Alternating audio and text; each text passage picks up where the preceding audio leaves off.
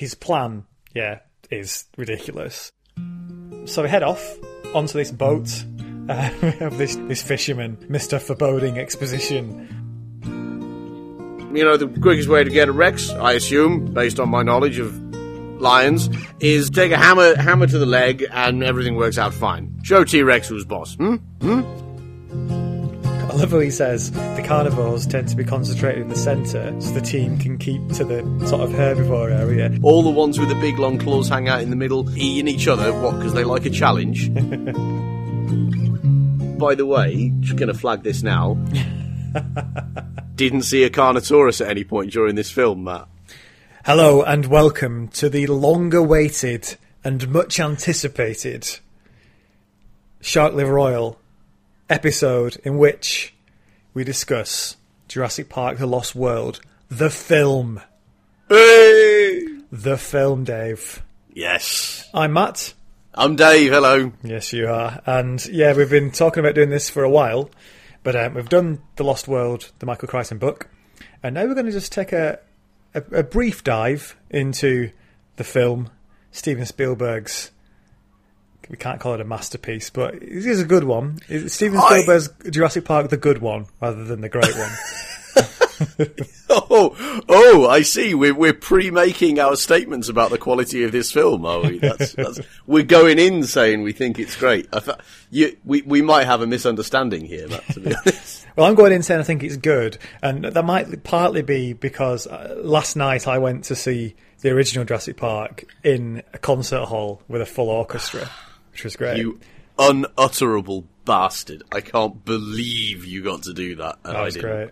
And, That was um, that was the first time, by the way, when you sent me the that that picture that you sent me of your ticket and then the stage with Jurassic Park written above it. That is the first time I felt the need to respond to somebody telling me something with more than one GIF. And there was a stream of about six of the bastards just going, "What you you bastard! You!" I all but went and actually made a GIF of because I couldn't find one online. Nobody for some reason has made a GIF of Edmund Blackadder going, "You bastard! you bastard!"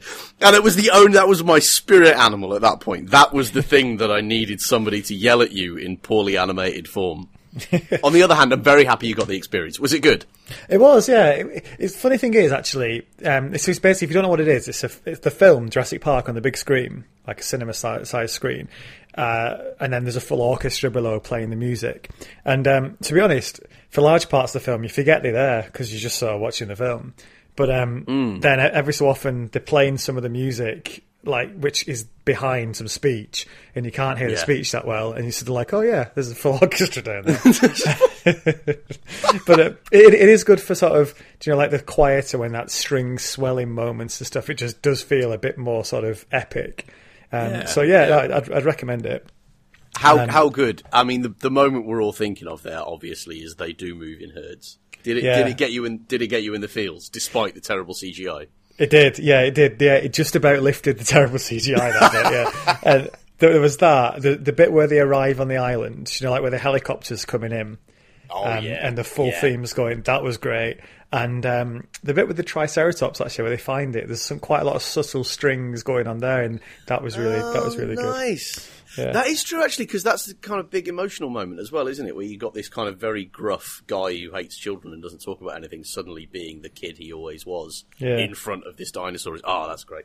Yeah, um, and obviously the big action set pieces are great. They're they're quite surreal if you can just sort of take your gaze away from what's going on the screen and look below, because there's like you know it's a T Rex attacking a car, and then below there's this conductor just going for it. It's like oh, all Oh, I love the idea of a conductor really committing to. Do you know what? I know that that is an epoch defining piece of cinema on the screen there, and I know that it's being applied to making it look like an actual dinosaur is attacking an actual car, but me and my little white stick, I'm going for it. I'm having it. Here we go. You and me, T Rex. Who's going to come out the daddy? Yeah, if you want a blow by blow account of the first film, we did discuss it in very, very, very extreme detail. Um, you can go back in the podcast feed or go on the website sharkliveroil.co and um, and you can find the the version of it there. We did five parts on the book Jurassic Park and then one in the film, and now we've done I think it was four or five parts on the Lost World. And today's the Lost World, the film, as we said. So um, that's enough Jurassic Park 1, much as we'd like to continue to talk about it. Let's do the no, follow not at all. Although I am now aware that we've set ourselves fairly lofty heights to fall from, haven't we? Shit. oh well, never mind. Carry on regardless. Yeah, because uh, so our thoughts on the, the book Jurassic Park, uh, The Lost World, was kind of like it was good, but wasn't sort of didn't live up to the first one. I think would be Yeah. our, our general. I, well, and I think we were both sort of surprised by that, weren't we?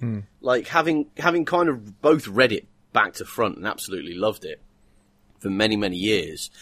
It felt like in that last episode where we were going through it, there was just a bit of a oh yeah, this is it, and it's not actually like if you take half a step back from it, or, or you already know something about chaos and or evolutionary theory. It's it's just a bit like yeah, I, I know, Michael, I know. Like it doesn't it doesn't hold together in the same way that, that the Jurassic Park the first book does. Yeah. Um, and and like, I think if we're doing prejudgments, I think we can say at the very least that that being overly brainy is not the problem that the second movie has. at the very least, it blazes its own trail. It certainly does. So yeah, we did the the great first book and the adaptation, which was great, and we've done the less good second book. Let's see if the pattern continues. Uh, Jurassic Park: The Lost World, the film. Um, I'm going to say from the outset, like I say, I, I think it's pretty good, but um, it's yeah. We'll, we'll, we'll get into some of the issues with it as we go. So Sure, we sure. start. Well, I, I, feel I, I before we really get into it, I sort of want to contextualize this and say that when I first saw this film, I loved it from left to right and top to bottom. I saw it when I was when did it come out? Ninety eight. um, uh, yeah, I think so.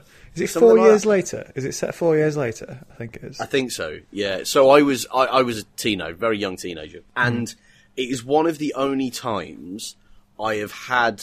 I watched the film and I really enjoyed it, and then that night I slept, and it's the only time in my life I can remember that I had a dream that was so exciting that I wanted to go back to sleep because I Oh. dreamt I was in the film, and I, and there were dinosaurs, and they were doing all this mad crazy shit, and I but I was loving it, and I it was like. I like any piece of cinema that can do that for a 13 year old can like literally set up camp in their dreams in such a way that they're like, I know there were dinosaurs, but I didn't feel scared. I just felt excited. Let's go. Mm-hmm. Um, like, uh, you know, that, that's, there's got to be something special about that. Um, that's, so that's where I was starting from with this. Yeah, th- this is for me. Um, this is very different from Jurassic Park, the film, because I watched Jurassic Park, the film, then read the book, and with this one, I read The Lost World, Yeah, then watched the film. yeah, so. I was sort of yeah watching it from a different perspective than than uh, than the first first film. But uh, we start, and we start at Isla Sorna. There's a posh beach picnic going on with. This really like posh British couple and, and their American child for some reason, which is a bit weird. Well, anyway, I've always found that a bit weird that there is a sort of genre of posh American who talk with an English accent, and I've never been able to work out if that is because there are some weird enclaves of North American high society where nobody's spoken to anybody for 400 years, and that's why they all still have English accents. yeah. Um, or, or what it is if they all just are really secretly Frasier fans or really kind of class insecure and they really want to sound English. uh, but that is what's going on. There's an American child who has been born to insufferably posh, let's not say British, insufferably posh parents. Yeah. Okay. So um, one of the, the kids called Kathy, darling, and um, she she wanders off, and um, Jocasta, Jocasta. she wanders off and, and has a run in with these compies. Um, which I don't think were in the they, they weren't actually in the first film, were they? Although they, they were played a big part in the first book. So No, um, they weren't at all. I suppose when you're making the dinosaurs and Spielberg goes, and obviously there's this one that's got a big part and it's sort of about, about the size of a chicken. Everybody in Hollywood goes, yes, Steve, probably don't spend the money on the chickens. Chicken-sized dinosaurs, not what people are turning up for. Yeah, there are a few examples actually in the Lost World, the film, where you feel like Spielberg's um, sort of putting in the things that he didn't quite have time to put in in the first one, like from the first book. I, wouldn't disagree with that, and I think it would be interesting to see as we go along whether any of those feel justified or if they really do feel like trying to sew offcuts into a whole new suit, you know. Yeah, yeah. So this uh, this little girl meets the Compies. Um, she's got this beef sandwich, which she tries to feed some of them, and then they they want a little bit more than just the sandwich, and uh, she starts screaming the dad and mum and these like sailors all run over. And uh, the mum gives this like world class scream. We've got to give it that. It was like it's like it's Lex Jurassic Park one level like quality of scream. If you talk about all time film screams. It really is, but for some reason, Lex in Jurassic Park 1 just feels like fair, just feels exactly what an 11 year old girl would do in the face of a dinosaur. Yeah. Um, whereas this just feels like, listen, you know those old 50s Hammer horror movies? that. That's what I want. I don't want, no, no, no characterization, love. Don't take it down at the edges. Don't step back in the slightest from this. I want it hammy. Go. Yeah. And to be fair to her, she nails it. She does, and it does allow us to do one of the greatest smash cuts in all world cinema history. as it goes from this this mum screaming to Malcolm just yawning, um, as the and you hear the sort of subway going past as well, so it's like a, a bit of a scream there as well. That's a yeah, nice yeah, yeah, yeah, yeah. He's back. Hey, he's, uh, he's, all in black. Still alive. Still alive. Still, still. Well, to be fair, he, I we'll have issues with this at the end of this film as well. But he just disappears at the end of the first book, doesn't it? The end of the first film. I mean, in the first now book that, he dies, but in the end of the first yeah. film, yeah. Well, yeah. So what's the last thing he's? Because doesn't he just get thrown into those? No, no, he's downstairs helping the guy read the schematic, basically, right? Yeah, yeah. And then I think someone says, "Where's Malcolm?" and he's, they say he's on another plane on another helicopter. that's a that that's hacked together as a solution, it's, on a, it's on another but, helicopter on the way to it, film something else. He's on another helicopter on the end of his contract. Yeah. Um, no, that well, at least they put a line in for it though. Maybe he thought, maybe he meant it to be a running joke because obviously, as you say, we will come to this. This also happens in in uh, in Jurassic Park too, but. Hmm. Uh, yeah. So so yeah, so so he's back, um, and he has this weird chat with this random guy on the tube or on, on the subway. Um, it's obvious that it, look, it looks like in this universe, Malcolm he, he didn't stay silent like he was paid no. to do. He sort of was no. singing like a canary on all these talk shows. Um, so everyone knows that he was like making these claims about dinosaurs existing, and it doesn't seem like many people have believed him. Yeah, which is sort of yeah, is a touch more plausible than everybody going out there to hold somebody to account and then everybody to a man honouring the NDAs. Yeah. You know, which they hold to a defunct company that can't sue them. Yeah. Um, which was the premise in the book. I thought this was it's a bit more direct, but it was like it allows you to set up the idea of Jeff Goldblum being on the subway and people somehow finding him a laughable figure rather than just going, "That's fucking Jeff Goldblum." That, that is Jeff Goldblum. yeah. Um, so he goes to visit John Hammond. Remember, Hammond's not dead in the film universe at this stage. Um, yeah.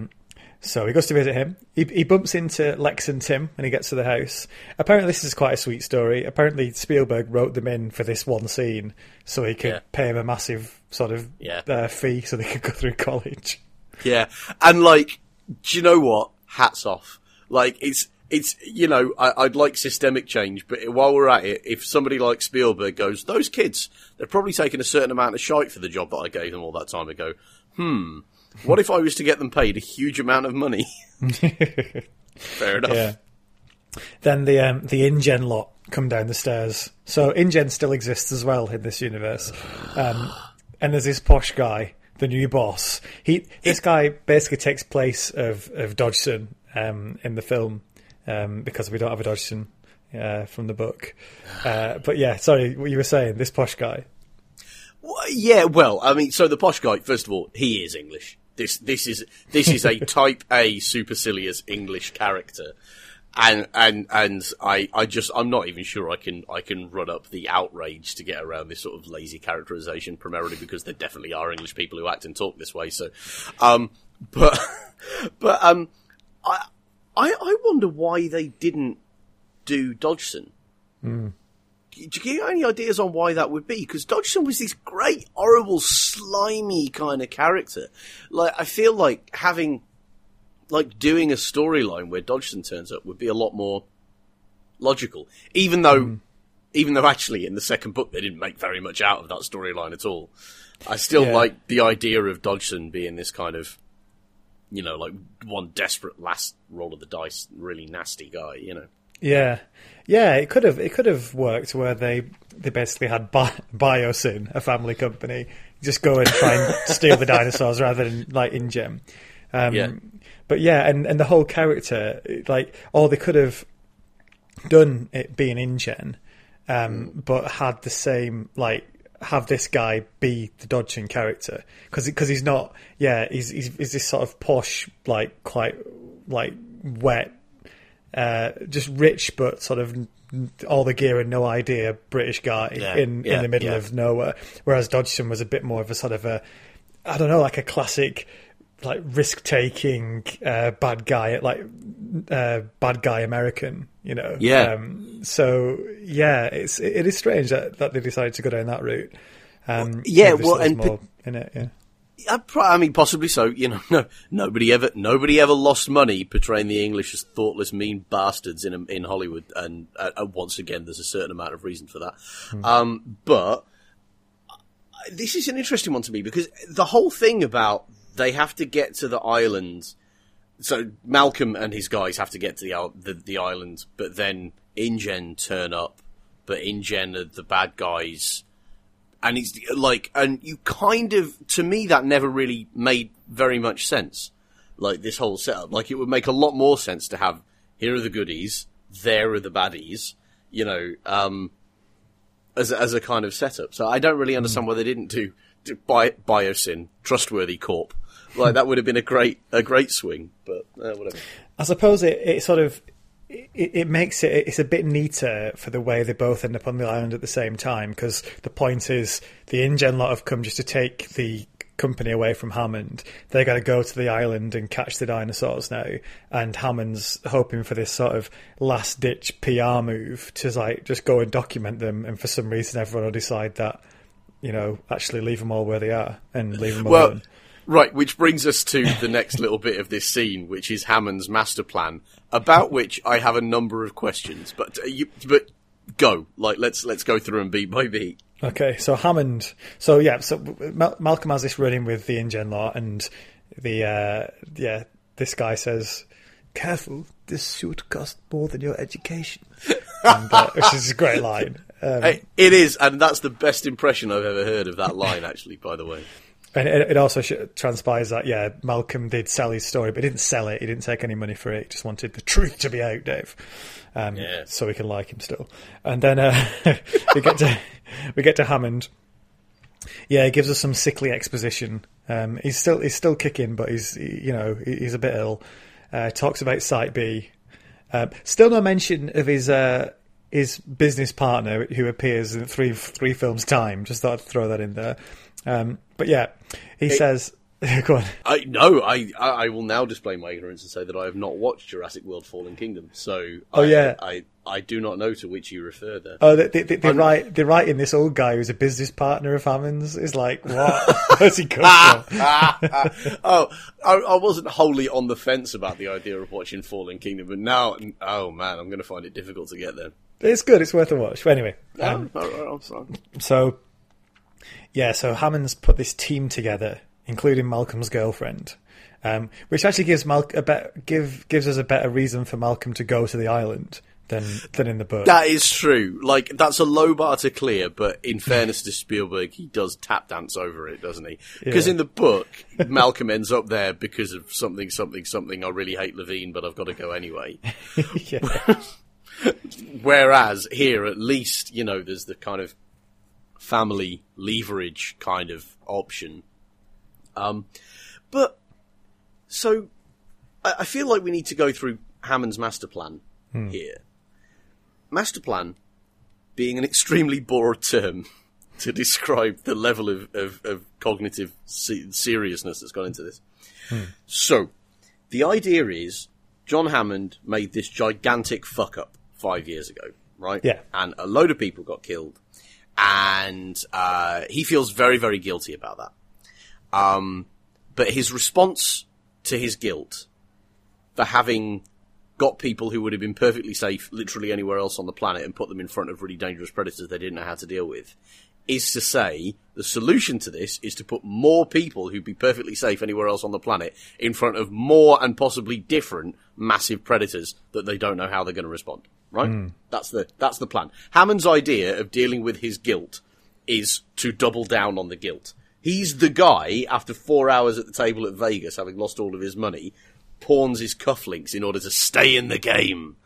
Yeah, there's a couple of um, lines from Malcolm actually, which which are quite quite good for sort of diffusing some of the sort of audience incredulity about what's being requested here. Because he says, Oh, them- so you say? yeah, he says, so you, you go from you, you've gone from capitalist to naturalist in five years, and um, Yeah, that's true. Yeah. and, and then he says, yeah, I know you you you're desperate for a legacy, but stop writing it on other people's headstones.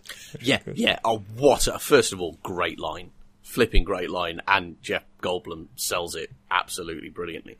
Um, but it's that's never actually like more addressed more than that, and it's and it's uh, like so he so that's a very strong counter argument against this thing that's going to drive the plot.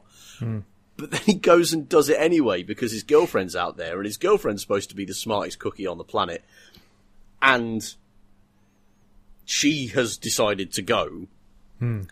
Um, and so Malcolm has to go anyway, and like in order to something, something, something save her. Hmm.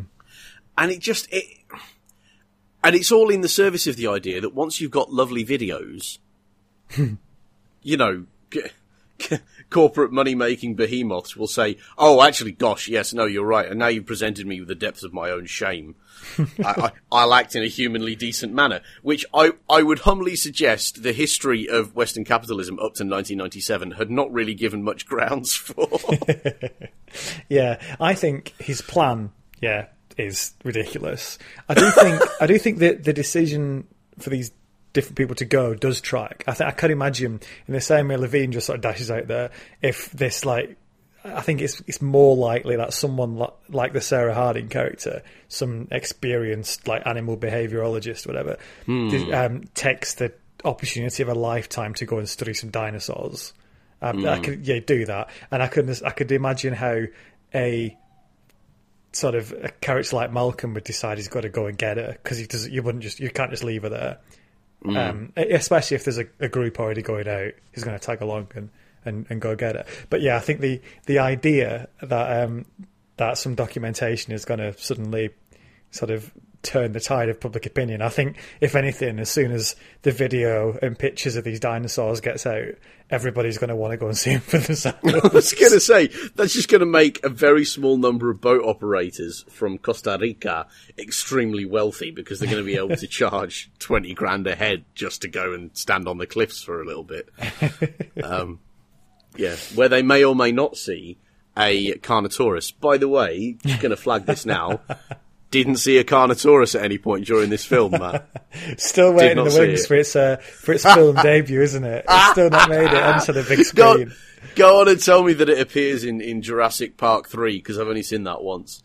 Um, I'd be Well- willing to believe it. I'll tell you what, the, the, the Lost World, not the Lost World, uh, Jurassic World One, um, the like Pepsisaurus, whatever it's called, uh, is that that changes its skin, doesn't it, to match the environment? So I think they they, they nick a bit of that for a new dinosaur, but yeah, poor old Carnotaurus Still has hasn't- made its big screen appearance. Um, I also like uh, w- w- while we're talking about John Hammond's ridiculous plan. I love how he says um, the carnivores tend to be concentrated in the centre and the herbivores on the exterior, so the team can keep to the sort of herbivore area. Oh, it's like nah. it's like, but surely the carnivores go to the herbivores to get there. and eat the herbivores because that's John, Mr. Naturalist. It's how fucking science works. I'd love the idea of That the was- herbivores like talking to each other, going, "Let's just stay to the outside because all the all the meat yeah. eaters live in the They'll middle." never find us. Tell you what we'll do, lads. What we'll do is we'll go or hang out on the edge of these very high cliffs so that we've got almost nowhere to run to. That is what prey behaviour should sound like. I, will, I will admit, I very nearly chucked the remote at the TV when, when that when that line came out. Came out I, I, Dickie Attenborough's face as well. Like this is this is one of the the great heroes of the history of cinema, and you're making him say these things that are tissue paper thin in a frigging rainstorm. They're just such terrible, terrible plot kind of logic. And, and I was, I was, oh, really? Do they? Do they? The really edible ones stay on the outside and the meat eaters? All the ones with the big long claws hang out in the middle, eating each other? What? Because they like a challenge? what? Oh yeah, It's like uh, it's like the Thunderdome in Mad Max. That's the new law. so then we, we cut over to the engineering shop. We meet Eddie. First Hey! impression, not like he's not like the guy in the book. He's No. about he's about twenty years older and probably like I don't know uh, se- sev- several several trouser waist sizes bigger as well. What I'm trying to say is he's not the sort of everyday at the gym like young fit uh, athlete that he is in the book. Doesn't need to be. Doesn't it? When you got a beautiful mind, Matt. Who cares? Who cares?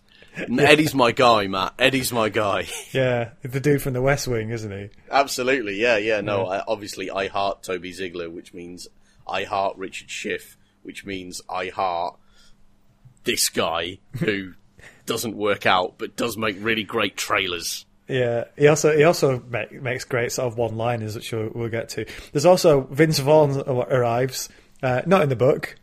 Uh, Vin, Vince Vince is playing a uh, photographer that basically works for um, big checkbook and lots of ladies. That's basically his character.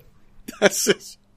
And I mean, I guess if you're going to hire anybody to do that, hello, is Mr. Vaughn available, please? but um, this this character is really odd because he's supposed to be, and this comes up later. He's supposed to be this kind of like, like, uh, you know, like Earth warrior type kind of, you know, Greenpeace guy standing on the front of Shepherd of the Seas, riding into the side of, of you know, of people who are trying to kill polar bears and stuff. Yeah. Um, he's supposed to be this kind of guy, and he doesn't really act like that at any point.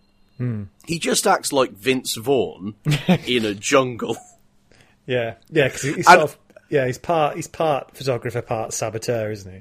Yeah, and you just wouldn't sort of. I, am not sure why you would hire Vince Vaughn to play a guy with principles. That's that's not what you hire Vince Vaughn for. I, I I'm lost. Um, there's also we also meet Kelly. Kelly's your um, re- regulation child of a divorced parent. Um, Yeah. which you always always must have in a Jurassic Park film. It turns out. Well, and a Steven Spielberg movie in general, really.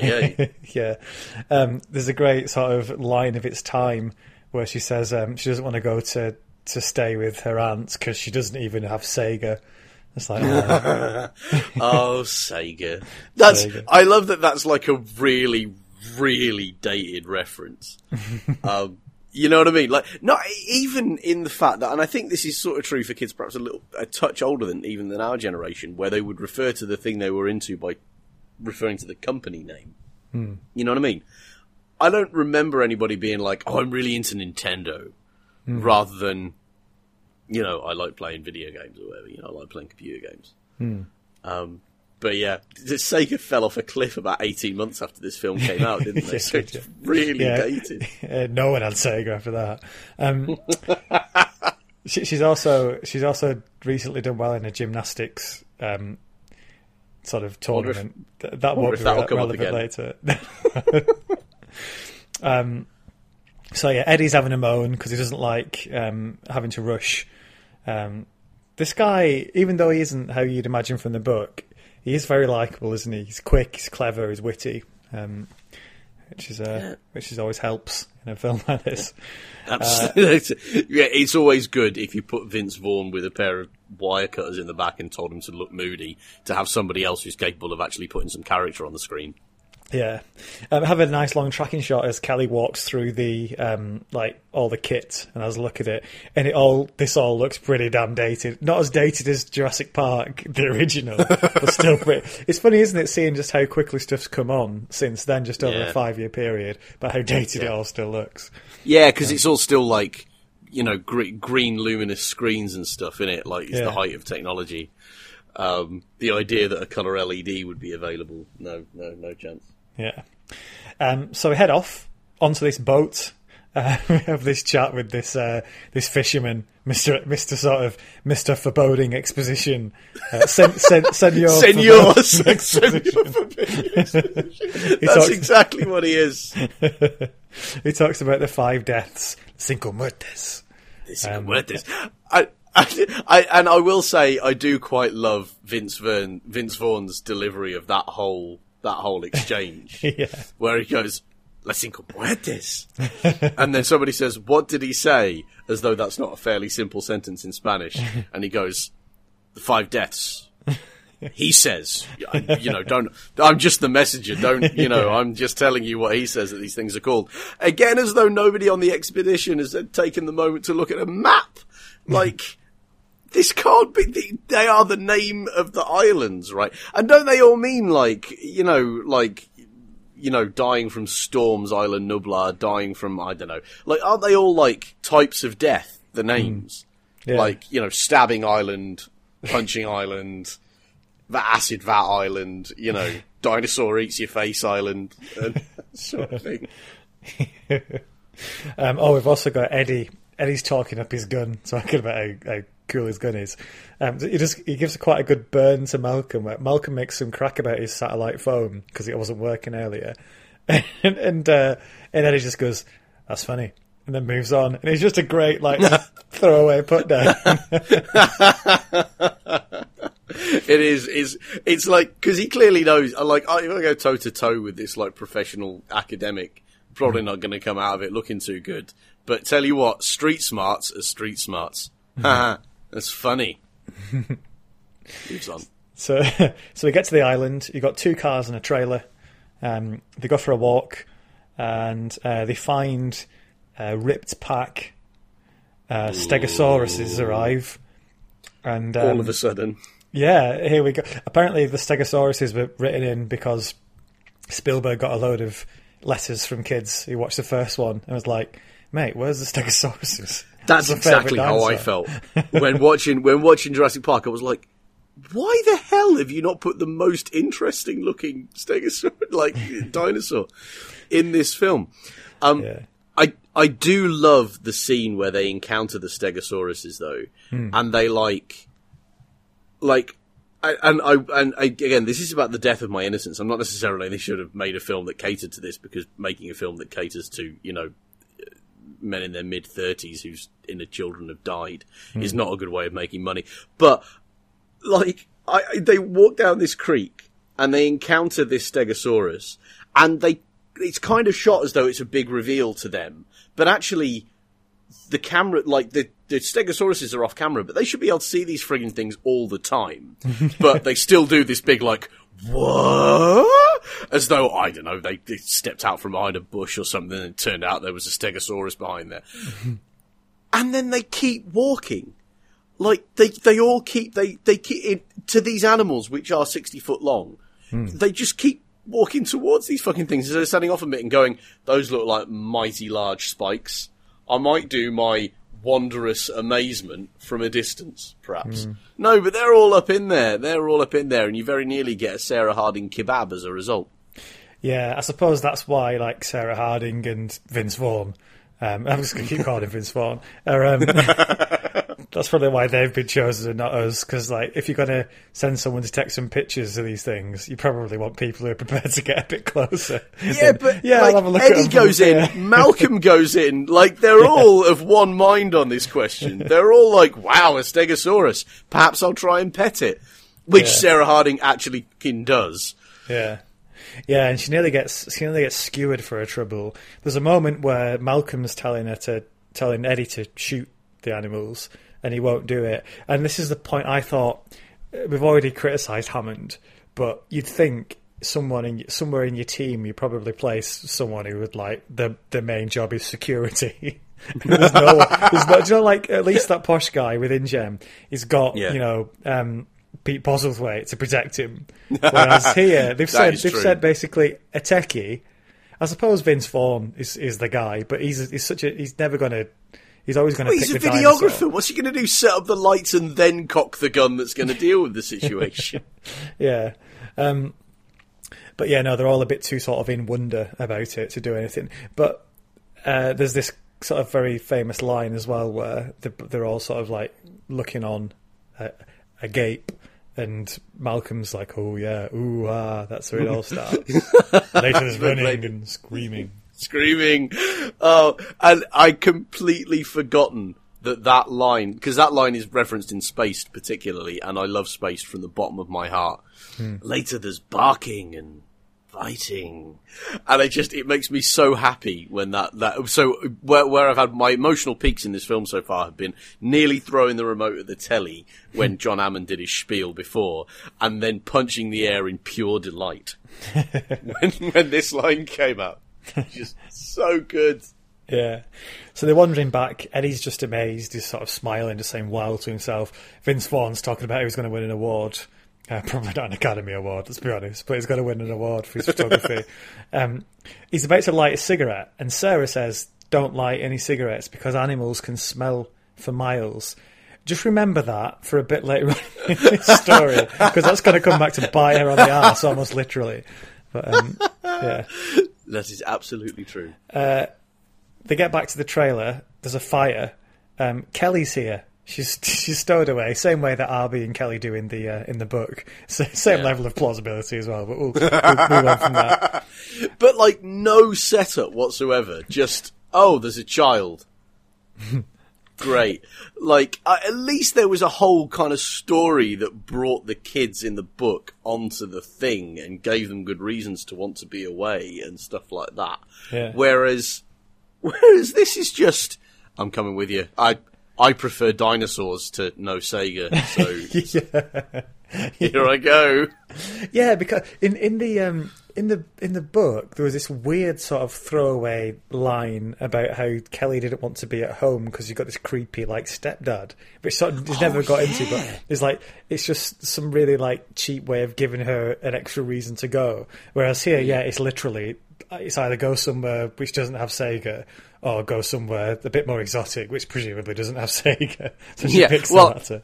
stowaway on board a flight again. Like it's just it. Like, I mean, of course, it's never addressed because we need to get to the dinosaurs, please. Yeah. But it, but it does add up to this feeling that I had throughout the entire film this time, where I was like, "What?" Like it just felt like something like tied together from little. Okay, so now the kids on the island, brilliant. What would happen then? It's like an improv exercise with a two hundred million dollar budget. It's really weird. the um, something that really annoyed me when I watched it when I was little, and um, and made me not really warm to the Kelly character was the fact that she tries like this campfire. It's obvious that it's really dangerous, and all the adults freak out and get rid of it. And there's like not even a shadow of an apology. She just carries on regardless. And I was like, oh, oh. Child. I think it's probably it's like she's she's really badly behaved. This isn't on. This is this is a dangerous place. Don't be badly behaved. Probably speaks more about how I was growing up than anything else. But anyway.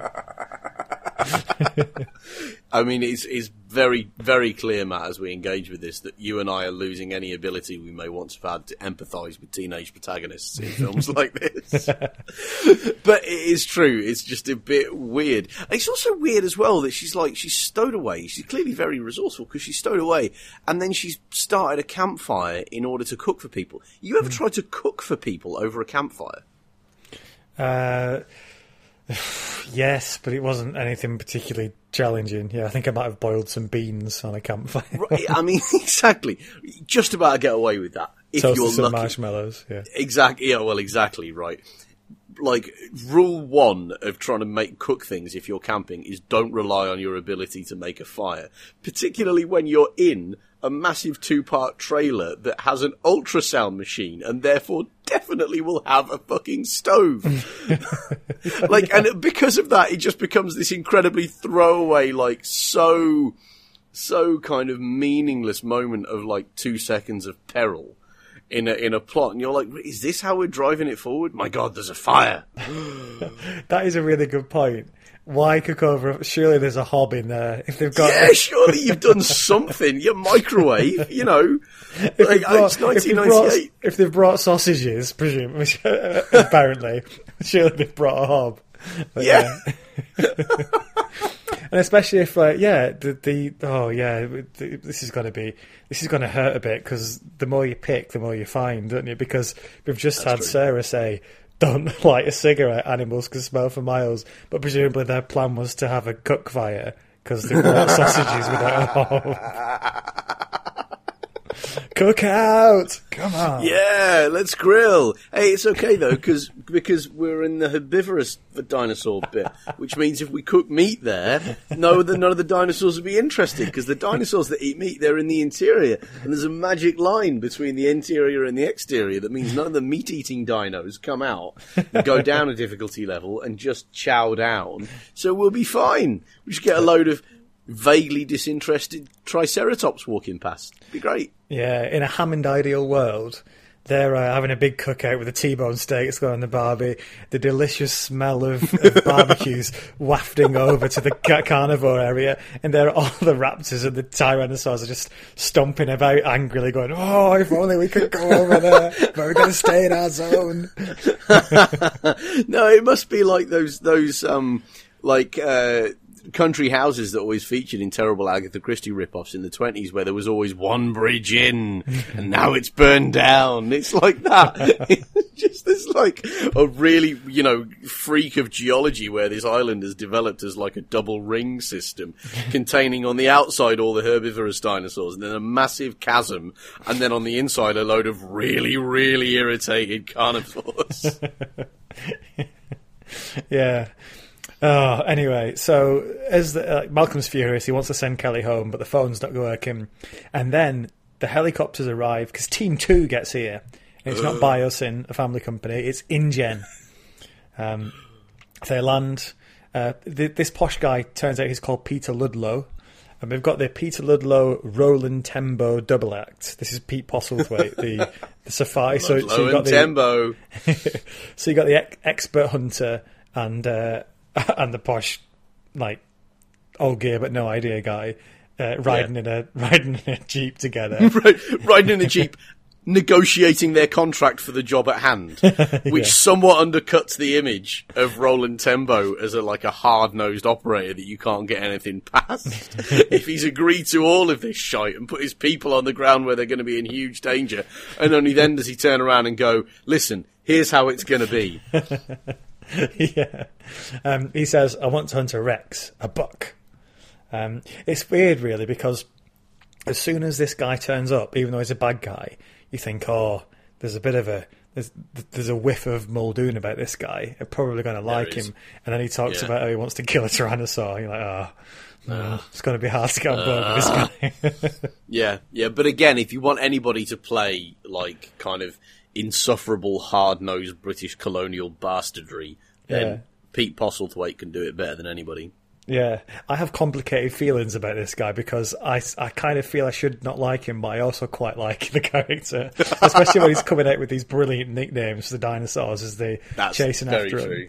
So Yeah, he calls yeah. calls one of them Friar Tuck, uh, one of them Elvis the Pompadour. it's just a really great scene, this isn't it? It is. It's it's it's brilliant, and um and it's it's particularly good because it like it's weird that it does all of this exposition and ooh look all the dinosaurs thing, um but it does do a lot very very quickly, which if you're trying to get to your first set piece, that is a very good thing.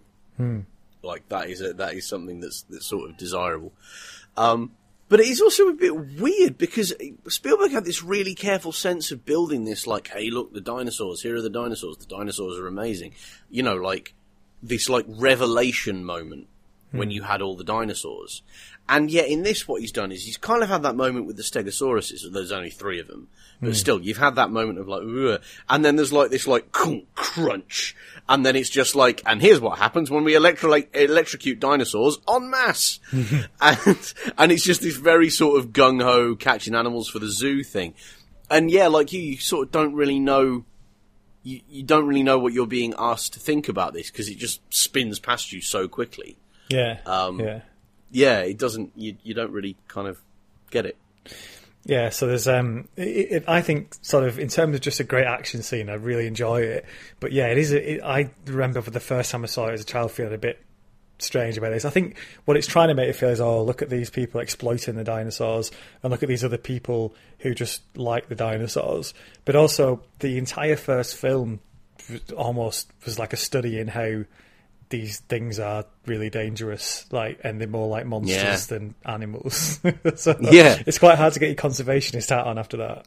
Yeah, no, well, yeah, well, I mean, absolutely, but also it's quite hard then to, yeah, yeah, to see them as, yeah, as you say, to see them as vulnerable, hmm.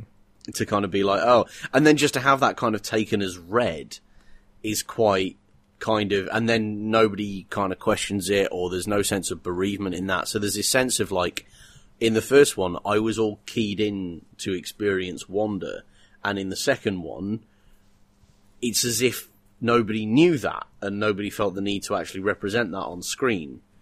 Um, in terms of, you know, the kind of like, oh my god, what are you doing to these beautiful animals type thing. I suppose it- I basically suppose- nobody ever says. Yeah, I suppose it leans on like two. There's two types of dinosaurs in Jurassic Park, isn't there? Really, the basically the plant eaters are always like the nice ones, which you want to Majestic. protect. Children of And then- Gaia. yeah. and then the meat eaters are like the monsters. Apart from the Tyrannosaur, that sometimes straddles both. But um, for the most part, the meat eaters are just the bastards that you should be killing. Um, there, there isn't there isn't very there's very rarely much sort of nuance in them. You don't get like a great deal of oh, but they're just doing what they're doing. Leave them to it. Yeah. Um, there's this like there's, we meet some more of the team as well. So there's like Roland's second in command called Carter. I think he might be third in command because they've got that little guy called AJ as well, but he gets absolutely no character development. But Yeah. um, yeah, there's this guy called Carter uh, with his drive, his Spanish driver, who we'll meet later on again. There's this, there's this like paleontologist sort of geeky guy who shows up called Robert Burke. I think is a real, is a real paleontologist. Yeah, I read that as well. And didn't he? Wasn't he like he gets? I mean, spoilers, but he gets eaten. yeah. And and the guy apparently walked out of the cinema afterwards, and he was really happy about it. He was like, "Yep, yep, yep, that's that was correct. This guy's forwarding some of his theories or something." Yeah. And so he was like, "Marvelous, great stuff. That's that's my funding sorted for life. Getting eaten on screen." Yeah, yeah. So um, so he's there. Um, some of the kit they've got is quite interesting. One of them is like this dino catcher car with extending seats that like the, the seat like comes out and then the guy's sitting there with a gun and shoots out of it. I had that toy as a child. Did you? like- So Yeah, I was so cool. I was going to mention this. Like I remember them bringing that out as a toy at the time, and this is a great example of the sort of toy that, that I was just like, there was no point me asking for for Christmas because it was not going to happen. and while I was really pissed about that at the time, I now look back and I'm like, that is a solid decision. I'd probably play with that for about six minutes. Um, I was a very easily distracted child. Um, but um, there was the, and there's the other one, isn't there, where there's this sort of weird thing that kind of imperfectly kind of catches a dinosaur in between two massive like tongs, basically. Yeah, they look like um, the kind of things that American footballers practice with or rugby players. Yes, These massive very much like things, that. Yeah, yeah. As though they just strapped a couple of those to the front of the car and then put a dinosaur model between them and gone, just wiggle the joystick a bit so it wriggles its head and it'll be done. Yeah. Um, and both of those are now the most transparently like exploitative attempts to create something that you can show on screen for half a second and then sell a toy off for 25 Yeah, quid a pop yeah. that are just like that I have seen in quite some time and my childhood took place during the 80s and 90s ladies and gents that really was the high watermark of dumbass exploitative toy film crossovers for children um but they really are as well. But so, but here I ask you this question: Was I wrong? Was that toy good? Did you enjoy it? Um, now I think about it, I think I don't think I actually had it. I think I had a friend who had it, and it was cool. Oh, But I that is the best. Actually, that's why you have that toy, so your friends can covet it. That's Yeah. that's why you do it. So it was fun for like ten minutes when I was round at my mates, but I'm not sure if it'd have sort of really had much more life expectancy after that if I'd had it on so my own version. So yeah. Yeah, go. Um, the they they stop and set up camp, and Roland immediately heads off on his hunt. Um, the this Dieter guy um, who's left to set the camp up meets a compy and shocks it. He does the um, "Let's give them a reason to fear us" line, which is given to Eddie Yeah. in the book. Um, Yeah. But in in the book, it's sort of it's used as sort of quite a naive, like this guy's out of his depth um, Yeah. and isn't really sure what to do, kind of thing. In here, it's just like, look at this utter bastard. he's, just, he's just shocking a little chicken-sized dinosaur for the lulz. So, yeah, and it really like, and of course, Peter Stormare is the, the guy you want delivering that line in Yeah. just this absolutely kind of now it does Yeah, kind of a way. Just the right level of creepy. Yeah, well, and and it's interesting to me that this is that this is the first thing I think I saw Peter Stormare in, but he was clearly hired for this because of his performance in Fargo, like two or three Yeah. years earlier.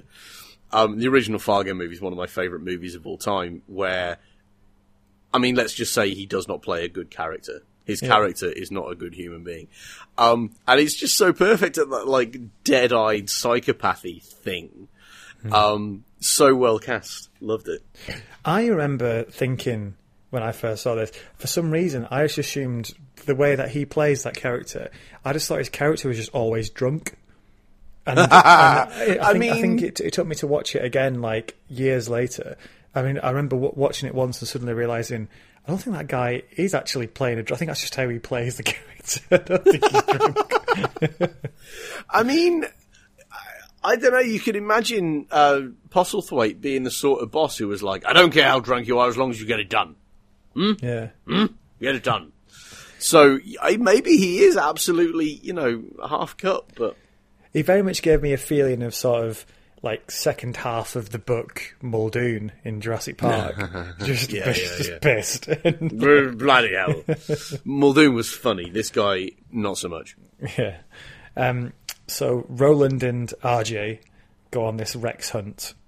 Um, they see the nest with a couple of little babies knocking about. RJ goes, "Offspring that young, Rex won't be away for long." So they decide to make him come to us, and then they just break, uh, like on purpose. In, in the book, this some, Yeah. this idiot accidentally stands on a baby tyrannosaur and breaks his leg. In the film, they just break the leg on purpose. And this is the moment where I had to say, yeah, no, he is a total bastard. He's a complete bastard. No, absolutely, and it's uh, and obviously it's so heart wrenching that whatever. Who hats off to the sound engineer there that had to put together some combination of existing sounds to get to Baby T Rex in agony, but sells it. Absolutely sells it. Um, but also, yeah, but is this a thing? I mean, I suppose I I assume you know no more than I do about like professional hunters, but like, do you do that? Because I've been out in. No, I mean, I overstate these things. I'm not Grizzly friggin' Adams, but like in Canada, if you're out in the countryside and you see a baby bear, you're basically already dead because. uh, Like, unless by some absolute miracle you're not standing where the mother bear can interpret your your presence as a threat, she is going to rip you to shreds. And um, like, so pretty much you sort of stay away as much as possible from the offspring because that just makes larger animals extremely unpredictable and very violent. But but this Tembo guy has just gone. You know, the quickest way to get a Rex, I assume, based on my knowledge of lions, is uh, take a hammer hammer to the leg and everything works out fine. Stake him in the ground. You know, show show T Rex who's boss. Hmm? Hmm? What? Why? I don't know. I don't know. It might be something that like those utter bastards who go hunting uh, very rare animals do, but uh, I Yeah. don't know. I wouldn't recommend it. Put it that way. based on my experience of this film, cannot recommend. Right, it's time for a reckoning. Vince Vaughn says, "You know what? I've also got some bolt cutters, so let's go. Fuck, let's go fuck some shit up." so he heads down there. Um, in the meantime, they're doing this little sort of link satellite link up with uh, with the the board in um, the InGen board back home. The plan is to steal some dinosaurs and then open up Jurassic Park San Diego, a little sort of zoo Okay. with a minute. You know what? We've we've given Hammond a lot of shit, and we gave Biosyn a lot of shit as well in the in the book. Um, this is as far as Jurassic Park plans go. This one seems quite sensible. Get some dinosaurs and then create a small zoo and charge those people to come and see it. Yeah, yeah, make make makes sense, Matt. What could possibly go wrong? I just think that is actually vaguely Yeah, vaguely I mean, manageable goal, which is that's what you- unusual. That's what you should do. Although I feel like maybe you want to put it like not in the middle of a city. probably, probably, you know, people uh, people might not pay to get all the way to an island for it, but people will probably drive a little way out of it, you know, and then you can let us say dig enormous ditches to prevent the things from getting out. Where Whereas something tells me that having, you know, a maternally outraged T Rex in downtown San Diego is not going to go well for downtown San Diego. You know? Yeah, but of course, of course, that's the genius of this foreshadowing. It's it it is wonderful. yeah. Um, so they they're doing the link up. Meanwhile, Vince Vaughn's just running amok with his little cars. There are no guards anywhere. Why would they? Over these astonishingly valuable animals, these like multi-billion dollar animals, and they've all just been left in their cages. Um, very small cages, by the way. Like cages too small even for them to turn around, and they're just just just in there. But but not cages, by the way, that have managed to come up with a solution for keeping the Triceratops' horns out of the way. yeah, Because he goes and pets the Triceratops' nose at one point, which means that he's this, these like fifteen foot horns must be poking out the top of the thing. I also love it. Some of the some of the cages are just like just literally just a metal bar which you can lift up. That's it. Oh, that was brilliant. My word, yes. And, and and by the way, I love that they're all locked up with standard issue padlocks that you can do with bolt cutters you could buy from any home hardware shop. Yeah, Might they have done something different? But but okay, so so InGen's plan to lock up these animals questionable. John Hammond's plan to to in a completely uncontrolled manner release these animals when they're all close together and very agitated. Absolutely bananas, cuckoo bananas. Out to lunch, breakfast the next day as well. Goodness me. What are you doing? How is that a plan? How is that going to like? You, so the footage. So and the, the the point of this, let us not forget, is to get footage of these animals. So presumably this means that you're going to take the opportunity to get the footage of these animals when they're all quite close together, which means that the the footage that you get of them is going to be of them absolutely losing what shit remains. and like skewering tens and tens and tens of human beings. See the majesty of the natural world. Ah, ah, run away! God, it's got its horns out. See how glorious it is. No, not the face, not the face. Ah, I regret everything I ever knew about conservation. See, we must preserve them. We must preserve them. Send money now. it is. Um, What? Yeah, it is hard to just to sort of work out what Vince Vaughn's plan is here. Um, Yeah. what he hopes. Well, Well, but he- but he's not, not what his sent plan with this but what, plan. what he what he hopes to achieve from it. Yeah, and well, that's my thing is that yeah, he's been sent with this. This is the plan. This is get the video and get it off the island uh, if you can. And if you encounter somebody else, here's a pair of bolt cutters. Fuck them up. Uh, all right. Um, and dot dot dot profit. Like, wh- where are you going next? Yeah. Anyway, he does his sabotaging. All hell does break loose. Um, there's dinosaurs running amok everywhere. That's fantastic, by the way. Incidentally, though, the, the upshot of it being a Triceratops running through a carefully put together, mocked up boardroom that some knobheads thought you needed to have in a packing crate in the middle of a jungle in order to seem have the first shred of corporate credibility. Having a dinosaur run through that, I will pay money to watch that Monday to Sunday. Not a problem. No, um, so yeah, all hell breaks loose. Uh, AJ and um, and uh, Roland nearly get squashed by a, a car, which like lands in a tree. Like, now- Questions, I know- questions I know, arise I know, about I know this, it's weird, but it's a good callback to the uh, to the, the first film. I assume something gets butted off some cliff and lands in a tree. That's what I'm gonna go for. That's my that's my theory. I'm like- sticking by it. Down the creek though because my interpretation of this is that something had run hard enough into some form of explosive fuel kept at high enough pressure that it could blow a car into the air to nearly land on Pete Postlethwaite. Now, Yeah. the sight of Pete Postlethwaite jumping out of a tree to, you know, deal with the fact that he's about to be hit by a car, obviously hilarious. but given how long the set piece is in the first film for this, that in the second film it's just like there's been an explosion, obviously. Ah, run away, done. And it's like eight seconds of screen time. Done.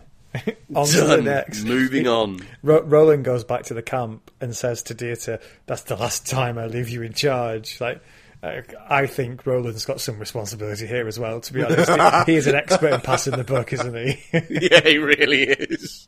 he I didn't get to be where I am today by taking responsibility for my mistakes. yeah, he said that he set the camp up, and before it was even set up. He's, he's on his way to do his own weird little Tyrannosaur hunt Yeah, with his second in command. fee. Yeah, just like and just leaves this guy, other guy in charge. It is your fault. You didn't have a good handle on It- that. it is you. You were hired to do your job, and you did not do your job. You did the job that you've chosen to do to replace your fee. All right. Now, here's another. There's another questionable decision here. Uh, the Vince Vaughn and Sarah find um, the baby Tyrannosaur and decide to bring it back to the trailer. Um, what do you think about this? I just. The difficult thing is have- that do you, have the sort of do you have the energy to criticise this? the thing is, Matt, that I can't convey a face palm via a podcast. It is an entirely non-aural event, which is very, very sad because that is exactly what this sort of action is exactly what that gesture was invented for. But I'll give it my best shot. All right, you ready for this? You ready? Mm-hmm. Here we go. Here we go. There you go. That was my face palm. That's my response to this plan.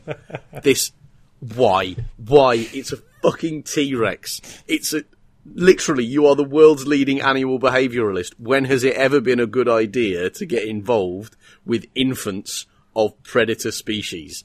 no, don't do it. They're not your friends. They will eat you and then your house. Yeah, so they bring back the Rex, mental. Um, Ke- Ke- Kelly decides she wants to leave, so they head off to the the High Hide. Um, Yeah. The High Hide is uh, slightly different. So there, I think there's one thing better and one thing worse than the book. So the book version is just basically these struts. So it's this big piece of scaffolding with a little hut on top, um, which I always thought was worryingly easy to knock over.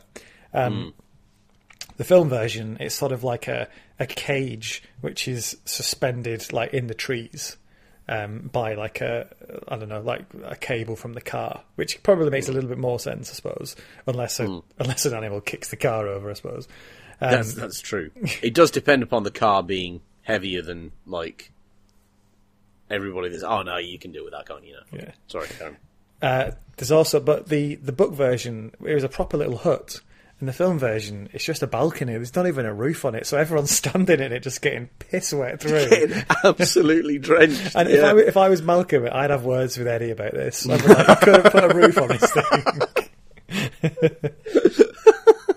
Listen, I bow to nobody in my respect for you as an engineer, but honestly, tent, any chance?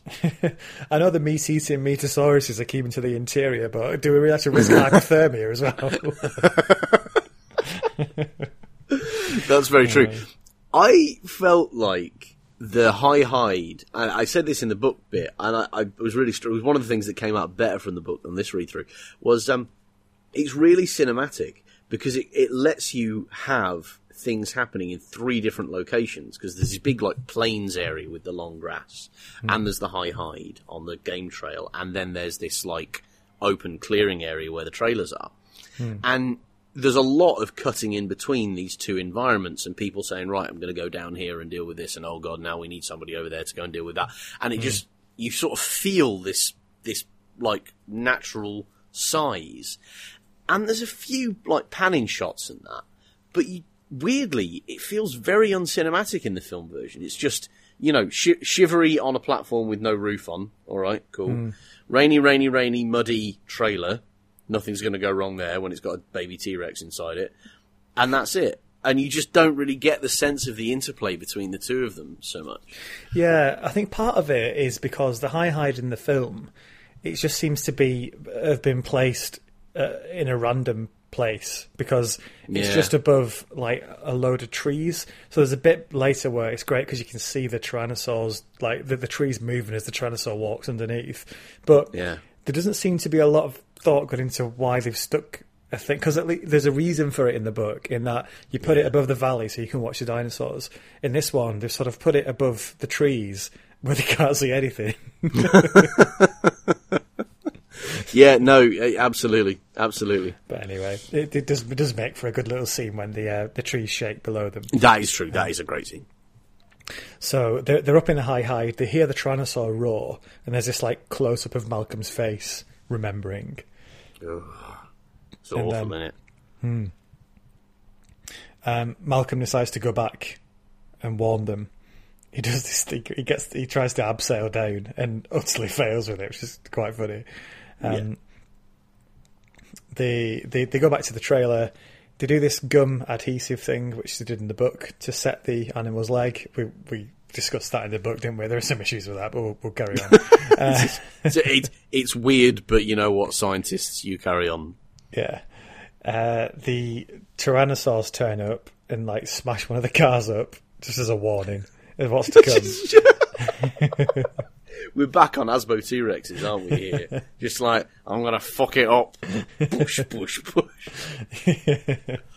and then uh, Malcolm gives a, a line pretty much designed for the trailer, which goes, "Mommy's very angry." Um, Palpably so, isn't it? um, now, I, I, I hesitate to suggest this because this is a little bit like suggesting that dark is light and like light is dark, but I'm not sure Jeff Goldblum sells this line. Every other slightly kind of overwrought line in this film, Jeff Goldblum absolutely has for breakfast with kippers on the side. But this line is a bit. Mm, I'm not. Feel like you could have done with a couple of extra takes there, Jeff. And then I was reading about this, and I discovered that Spielberg. This is brilliant. He doesn't ask his actors to rehearse, hmm. and he won't let them do more than two or three takes hmm. which has got to be the most astonishing expenditure to get to a place where somebody can do their best shot first time out of the bag straight into the camera, then move on. Hmm. Like these, all of these sets exist, and then they exist in order to have people act on them, and then you have lines that possibly could work hmm. from Jeff Goldblum if he'd had a bit of time to give him a run up.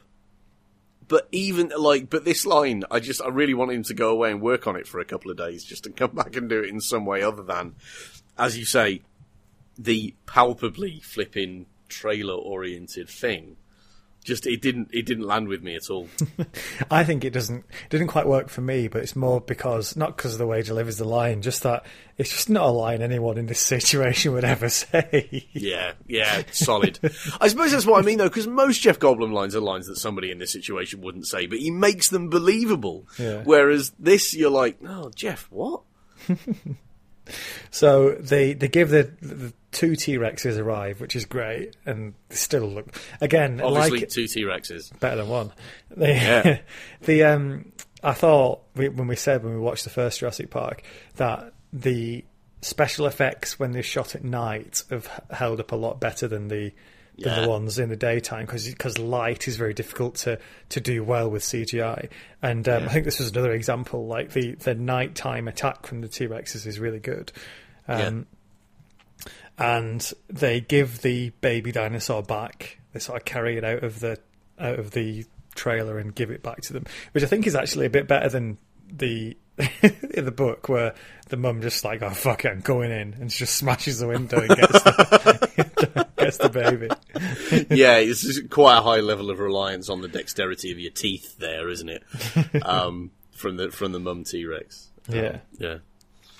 Um, the tyrannosaurs, like in the book, though, they take the baby away and then come back to wreak revenge on this weird metal thing that seems to have tried to eat it, and uh, they push it over and try and kick it off the cliff, and um, it's all looking bad. Sarah nearly falls.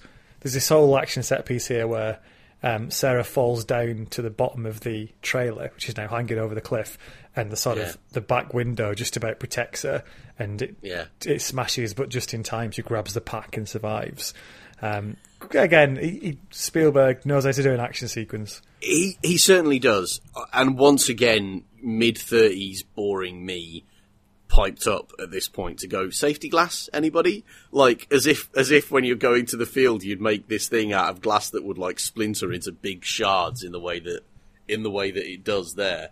Like either it's gonna anyway. I so that irritated me, but I got over it. The thing that irritated me more about this, and I, I will stand on this, is um Sarah Harding in the book, and in particularly in this sequence in the book, is a really, really fantastic female protagonist who never lets other people do the work for her, is never helpless in the face of a dilemma, and never needs to be rescued by anybody, least of all a bloke. And in this scene, she's literally unconscious. like, she can't hang on, she's the only one that can't hang on to her gripping point, the other men manage to. She falls all the way down and is knocked out and is in great danger of being killed by a falling backpack, which is nobody's idea of a heroic way of going out, and is saved by Ian Malcolm rappelling down in a way he's already shown us he's not actually capable of doing in order to grab her at just the last moment. It's great tension, but it was just a bit disappointing that it was her rather than, say, Vince Vaughn. Yeah. Also, because to be honest, a Vince Vaughn centric kind of action sequence like this, I'd be fine either way. If he lives, fantastic. If he dies, oh well. Hmm. I think you've touched on a thing here, which is I do think there is a problem with the Sarah Harding character in the film because, like you say, in the book, she's she's probably one of the best characters in the book, She is. And- she's she's MVP absolutely throughout. and in the film, she really is pretty much useless. She she goes straight out to the island with without so, so she does the Levine, which we thought he was an idiot for doing. So she, that's that's a start. Then she does the basically all the bad decisions that all the other characters make in the book. She makes them. So there's the Levine goes Yeah. straight to the island. She does that. There's the Eddie brings the T Rex back. She does that. Okay, Vince Vaughn does as well, but you know, Yeah. she she plays a big part of that. Yeah, she she has to be saved at this point here. She does the ridiculous decision, which we'll get to a bit later on, which ends in a tyrannosaur attack on a camp.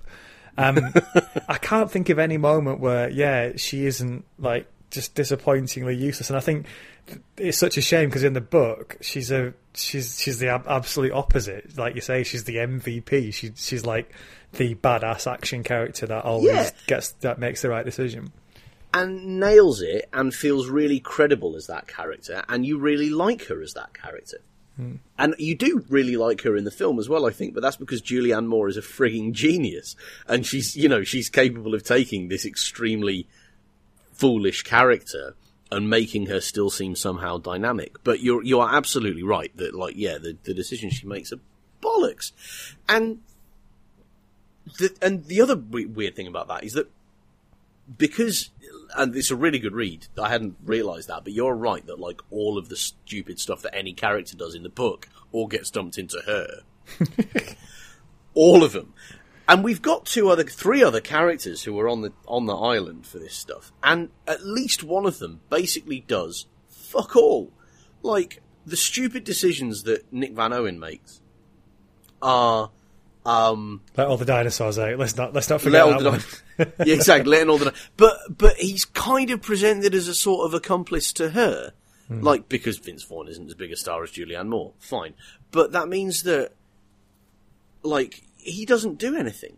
Like where's the, where's the dialogue about why are you doing this fucking stupid thing? Hmm. And like why you, like it just means that him and Eddie Eddie's a bit more two dimensional because he's a fairly conventional just like plot fodder character hmm. whose role is to say a couple of funny things, reflect the plot back at the major protagonists, and then die in an agreeably gruesome way. Spoilers. Um, Oh, Eddie. But, yeah, oh, Eddie, pour one out. Um, Oh, wow. pour one out for Eddie. Rip. Uh, I'd love it if do you know at the end of this whole sequence where they um they get saved and they say you should show some respect, the guy's died, and then Peter Ludlow finds the uh, finds his whiskey tumbler, finds his finds his whiskey hip flask. I'd love it if he just poured one out on the ground for Eddie. That'd be amazing. Just, yeah. Rest in peace. but yeah, like, like I again, that would be actually quite a satisfying end to the arc. Whereas actually, what happens is Ian Mal it becomes fodder for an, another self-righteous line from Ian Malcolm that nobody listens to when they should, and and that's it. Um, and meanwhile, Nick Van Owen is doing nothing nothing absolutely nothing so you've taken all these terrible decisions that you could give to a character that you put there for reasons passing sense and you've given them all to the female character instead hmm. It's funny Why? because it's the it's like the reverse of in Jurassic Park. They took sort of Steven Spielberg took a character in Lex, which was pretty pretty weak in the book, and turned her into a really positive female role model. And in this one, he takes a a character that sort of is a really great role model and turns her into something which is quite disappointing. It's it, it is weird, but um, that's the decision that was made, and this guy is a phenomenally successful successful director. So, you know, you got to give him that. I, yeah, I mean, I'm, I'm I'm not about to argue with that, but have you ever seen 1942? no, It's, it's an don't think I attempt to make a comedy about World War Two. It didn't work. Not really. a good film. Yeah, it's really bad. it's like like stunningly terrible. He had to get he had to make Indiana Jones to get back on his feet after that. Uh, right. Okay. So we're, after all, after that digression, where are we? Oh yeah. So the um, the trailer's sliding off a cliff. Dave, here we go. Eddie, don't be a hero. Here he comes to save the He day. can't help himself, Matt. He can't help himself. He takes the place of Doc Thorne. Uh, just by the way, he isn't in this the film either. Um, he's kind of been semi-replaced with Vince Vaughn, I suppose. Yeah, But, um, but again, with all the charisma taken out, how can how can you get Vince Vaughn to play a boring character? How can you do it? His whole thing is twinkly twinkly. So Eddie comes in. Um, there's this again a really good action sequence where one thing after another goes wrong as he tries to stop this trailer going over the edge of the cliff. Um, it ends with him in the car trying to reverse to, to sort of keep the keep the trailer from going over.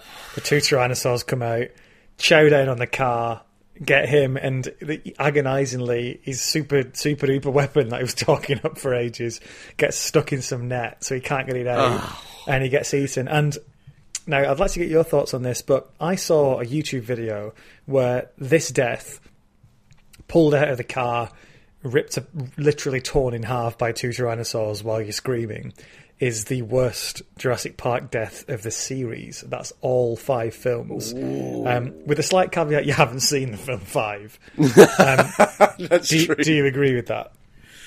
Oh man, Uh, that's there's a decent pitch for that because it is quite horrible. As you say, it is also Yes, a little is. bit. It is. yeah, I mean, yeah. Uh, you know, also snow is white. You know, uh, clouds soggy, but um. I f- it feels a bit undercooked because he can't get his gun out because it's caught in the webbing. That's such a weird decision on their part, you know? What do you mean? Like, why not have him try and fire it and then can't aim it properly and he misses?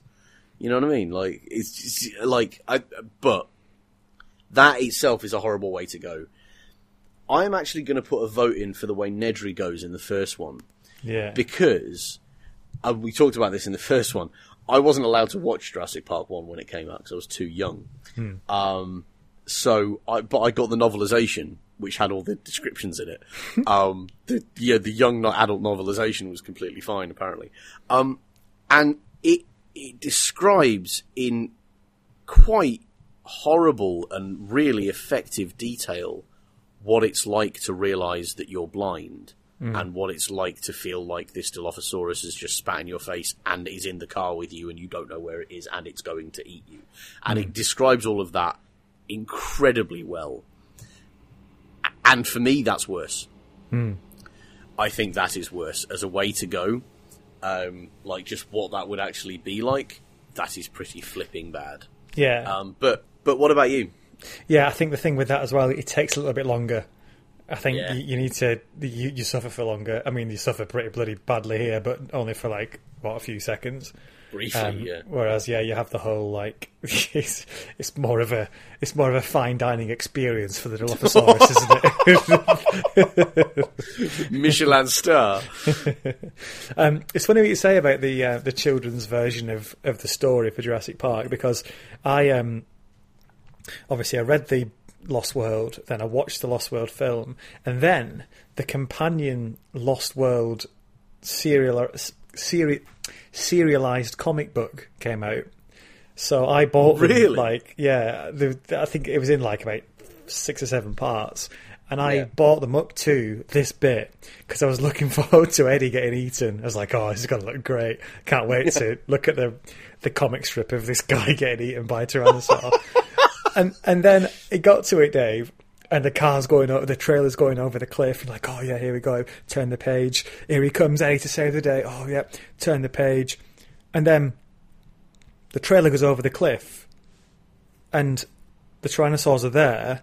And I'm like, he's not been eaten. And then I saw at the bottom corner of the pane, he's running off into the jungle, and they completely bottled it and didn't put it in. Seriously. Oh my goodness. I was like, oh fuck off. it's yeah, quite. It was on the screen, lads. It was on the screen, which is also aimed at your target market. What were you hoping to do by not putting it on the page?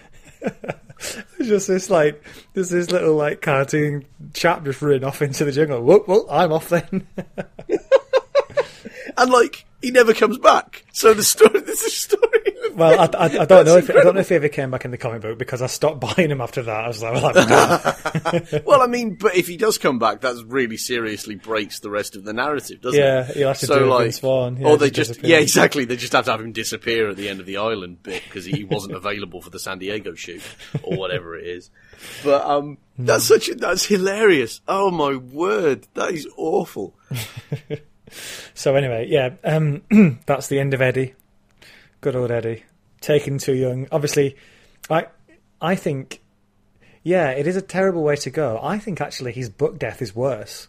Um, considering really? cons- yeah, the screaming in the night as the raptors tear you apart. Yeah, definitely. Yeah, that's true. But but anyway, the in the end, because he dies, everything goes over. The car, the trailer, it all goes over the cliff. Spectacularly, doesn't kill the people hanging beneath it. Um, I'll I'll give that a pass because I love the the little bit where the wheel. There's the explosion, the wheel comes all the way up and then falls away again. I really like that. once again, once again, the visual Wilhelm scream element of that is just absolutely perfect. Whenever you have an explosion in a movie, there has to be a wheel slowly pirouetting out of the fireball and then falling back away again. Yeah.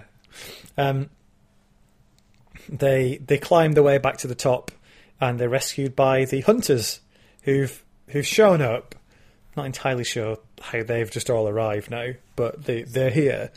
Um, also, um, it looks like the hunters have picked up Kelly as well.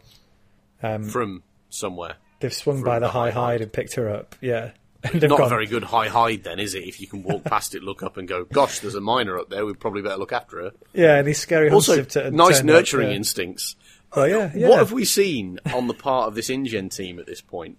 That, I mean, it is a great turnaround. Oh my god, how did they get out of this? Goodness, here's all these humans, and we're in a whole new phase of the movie. Hmm. I think it works, but I don't know why.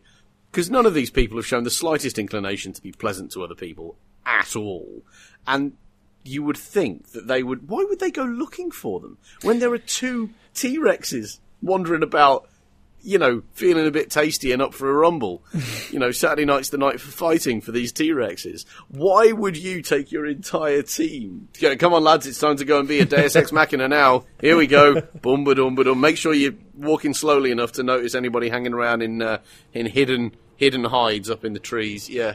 Tell Yeah. you what, we'll stop here while you shin up there and get her down, and then we'll all walk together into the muddy, the muddy clearing where we have literally just seen two T Rexes tear a man in half. Let's go in there and sort the situation out. It is a well, yeah. That that could be put down to just Roland's like death or glory charge to hunt a tyrannosaur, but they, they are they are um the hunters are actually remarkably decent here. They are, aren't that- they? Yeah, it, presumably what's happened is they've come across Kelly and rescued her from the high hide on her own, heard that the rest of them were in trouble and hiked over there to rescue them, and then when they all finally like get back together, there's a bit of like argy bargy between um, that you know that kind of creepy hunter and and Vince Vaughn, but in general, they're remarkably understanding about you know the fact that these four have entirely ruined the expedition as well. They don't like Well, they don't, endangered all of their lives as Yeah. well. Like they've let, like if I, if I mean, so the, the sort of real world animals equivalent of this is somebody like letting loose a really, really angry rhino in my house. I'm not sure after that my first thought would be to be charitable towards that person. Yeah. Uh, but now, yeah, so they, they are remarkably charitable and decent to the to the other team. They, and they say it's now a rescue mission. They've got to get to the centre of the island. That, Where the carniv- so, what? sorry, they've got to. Sorry, what? Where the carnivores are? They've got to get to the centre of the island. to, to be honest, Dave, this that's where the carnivores are. That's where the carnivores aren't theory has kind of been thrown out the window here in the last few scenes. That is true. That is fair. That is fair. So I love that this causes them to double down. Once again, a lot of people doubling down on bad bets in this plot so far. Well, Yeah. since they've moved, we've got nothing to lose by walking across where all the other carnosaurs, car- carnotauruses. That's their only appearance in this entire narrative. All the other carnivores are. Um, yeah, you know, who am I? I'm, I'm not a hunter. I don't know this stuff. Yeah, even the hunters um, were trying to stay away from the centre of the island because that's where the velociraptors are. Bum, bum, bum, bum. Um, which, Isn't which the thing about velociraptors though that they can move quite quickly? Wouldn't you expect them to be basically everywhere? yeah, well, well, yeah, this whole the carnivores are here, they're not anywhere else thing is ridiculous, isn't it? I'm not letting it go though, Matt. I'm not letting it go. I'm wringing every last drop of preposterousness from it.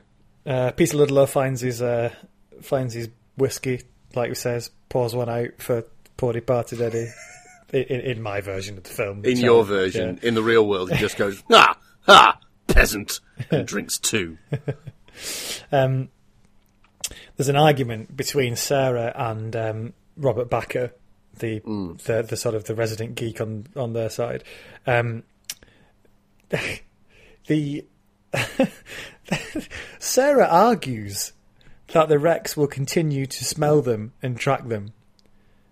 Um, standing covered in infant tyrannosaur blood, uh, which she then decides not to take, not, not to sort of wash off or not to remove the item of clothing covered in it. So if we just get, because this is this always astounded me from when I was little.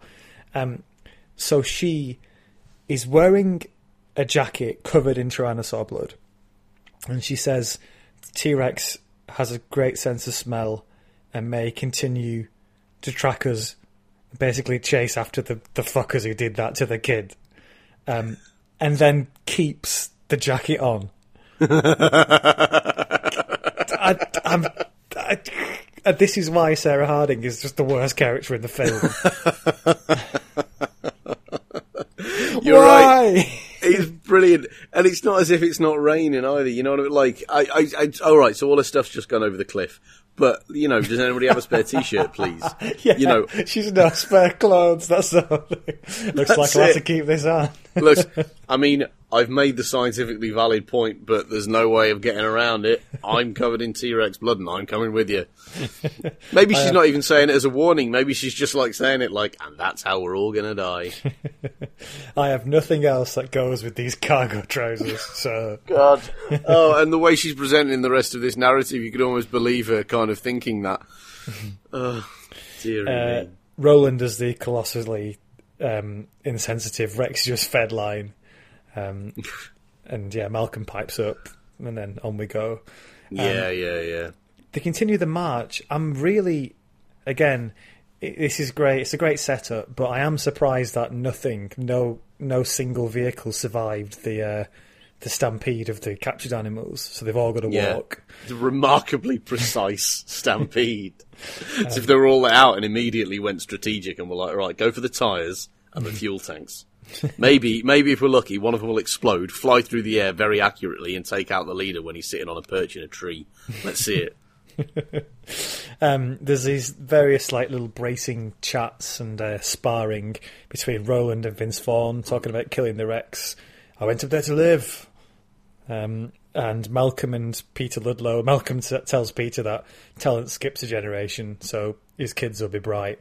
It, so it gives a weird sort of backhanded compliment to John Hammond there. Actually, he calls him a genius. He does, Yeah. which is quite yeah, quite interesting. Like, and I do wonder what drives that in a sense because I'm not sure you've seen anything that really qualifies as genius from Hammond in these films. You know I, I, mean? I, I would. I always think with that line from Malcolm, I think you can read into that that he sort of respects the kind of person who could actually pull that. You know, like when he's looking at the Brachiosaur in the first films, like the crazy son of a bitch, he did it. You can respect the genius of being able to do it. He just thinks he shouldn't have done it. yeah. Whereas all he sees in Peter Ludlow is yeah, you are literally just an expensive suit. yeah. Um, yeah, yeah, I could see that. I could see Oh, that. yeah, all the recklessness and none of the genius. Um, Talent skips a generation. Foolhardiness, alas. I'm surprised that none of these hunters at any point throw back in the face, oh, by the way, this is all your fault, you wankers. Where, Yeah, where would you true. be without us at this stage? But, um, Very anyway. true. So the march is underway, and they've got to get to the centre of the island to get to the old sort of building, which still has power through geothermal, I think. Don't worry about it. And call the and call the helicopters to get off the island. And that They actually have to call in helicopter support, by the way. That's literally the plan. Fantastic. call in air support, send in the Eagles. That's what they're on. Send in the Eagles. Will they get to do that? Well, we will find out next time. So marks the end of part one of our watch through of Jurassic Park: The Lost World. We're kind of like the, do you know, like the last Harry Potter film or the last series of Game of Thrones. We've decided to split this into two. yeah. Um, kind of to make more money, although it's, this is for free, so I'm not quite sure So what to- the deep we- thinking is we- behind it. we're not we're not doing this very well, are we? But never mind. Um, but yeah, so the the second part of the Lost World, the Shark Liver Oil watch through, will be coming out shortly after this. Hope you stick with us. If you want to send your review in of the film, uh, I know quite a few of you sent in your reviews of the book. If you want to review the film, um, then send it to sharkliveroilpodcast at gmail.com, sharkliveroilpodcast at gmail.com, and we'll read them out. Um, particularly if you've got a glowing review of the film, because I get the feeling that uh, Dave's isn't going to be particularly generous when we get to the end of it. So if you want to temper that, then by all means send in your review. Um, but until then, Dave, happy watching. Thank you.